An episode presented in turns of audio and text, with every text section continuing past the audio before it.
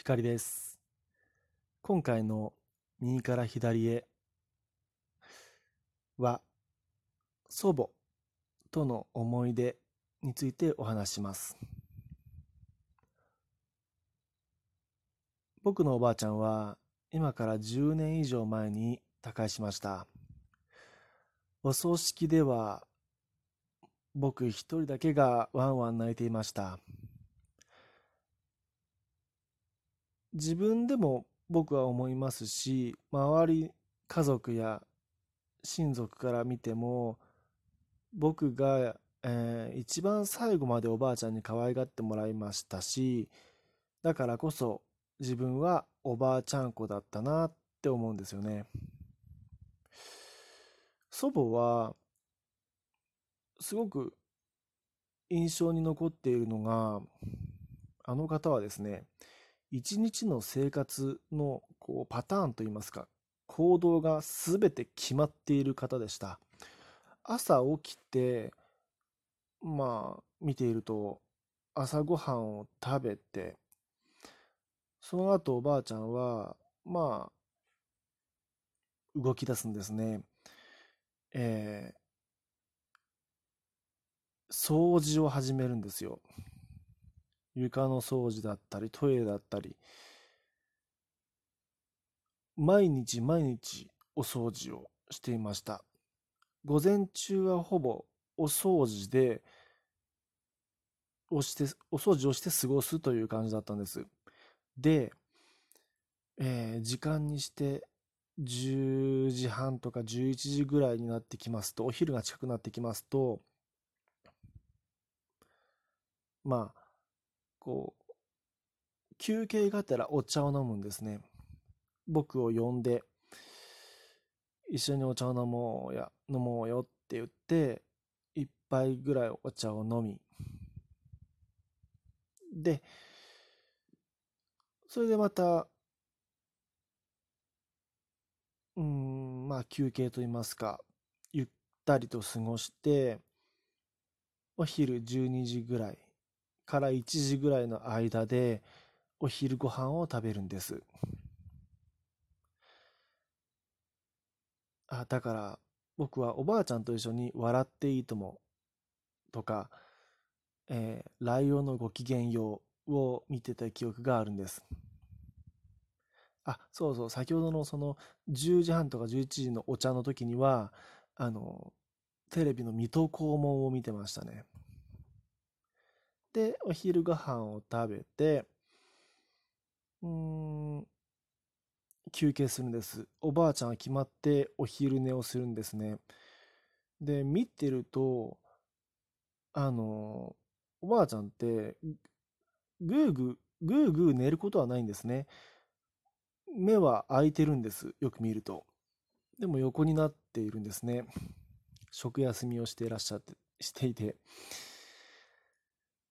で、その時にこう好きな石原裕次郎だったりとか、小林明、そういったこう好きな歌手のカセットテープを聴いているんです。で、えー、3時ぐらいかな、えー、だいぶ日が傾き始めた頃になって畑仕事に出るんですね。まあ、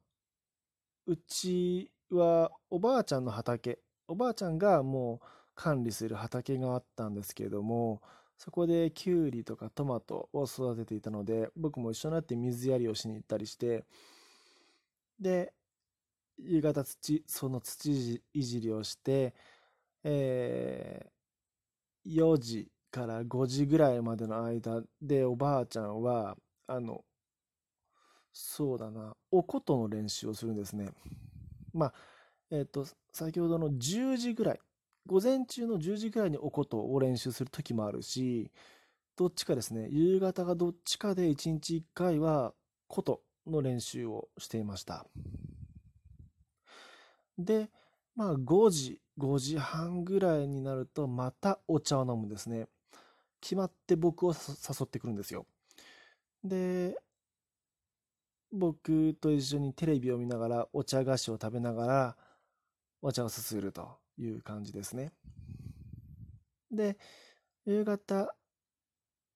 6時ぐらいになると僕の父、母、そして姉たちが帰宅してくるので、まあおばあちゃんはその頃には2階に自分自室に戻っていて、母が夕ご飯できたよっていうまでは、お部屋にこも、閉じこもっ、まあ、お部屋に戻って、まあ、うん、ラジオかな。確か、ラジオ聞いていたのかな、その時間帯は。っていうご飯に降りてきた、来て、一緒に食べて、っていう感じだったんですね。で、あの、これをひたすらずっと繰り返してましたね。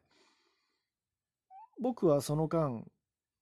まあ、うんとちっちゃい頃は一日中家にいまして、で、保育園に上がって小学、小中高と、いつ見てもおばあちゃんはその生活サイクルなんですね。何か変わったことをしたすることがあまりないんですね。もちろん、地区の老人な、なんていうのかな、お年寄りが集まる、こう、敬老会とかですかね、そういうものには参加したり、あと、近所のおばおじさん、おばさんが訪ねてくればお話もするし、そういう変化はあれど、大きな、こう、なんて言うんでしょうね、生活のリズムがの変化っていうのは、まあ、最後、あの、認知症になるまではなかったですね。で、たまに僕に向かって、出かけ、出かける？あ、なん、なんだろうな。そんなセリフじゃなかったかな。街に行こうって言うんですね、そうそう。街に行くか、みたいな感じで僕を誘ってくるんですね。で、町っていうのが松本駅のことなんですね。松本駅周辺の市街地のことで、僕はおばあちゃんと手をつないで、まあ、歩歩いて松本駅を目指して行くか、もしくはバスに乗って松本駅に行って、そこでおばあちゃんと一緒に買い物をして、お昼ご飯を食べて、その時によってアイスクリームとか何かお菓子を買ってもらって食べんて帰ってくるっていうことをしてたんですね。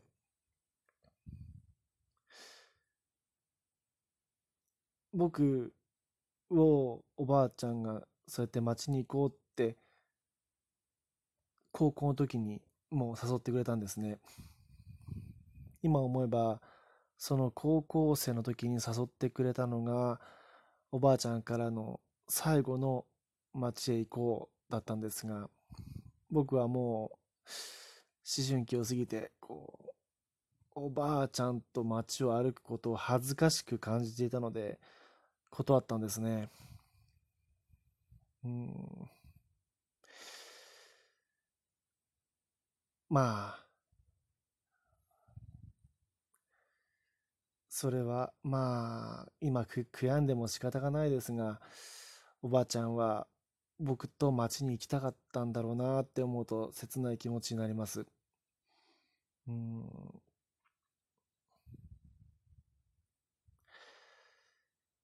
おばあちゃんは最後は、まあ、施設に入って息を引き取ったんですが、でも直前まで、もう最後はですね、あの、ベッドにこう、もうくくりつけられるような感じで、まあ自分の足で歩くことが要はできなかったんですね。排泄も食事も自分でできなかったんです。けど会話はできた、できて、僕が面会に行くと、名前を覚えててくれたんですね。だから、なんとなく僕のことは分かったようなんです。今回のエピソードはこんなところです。録音止めます。光でした。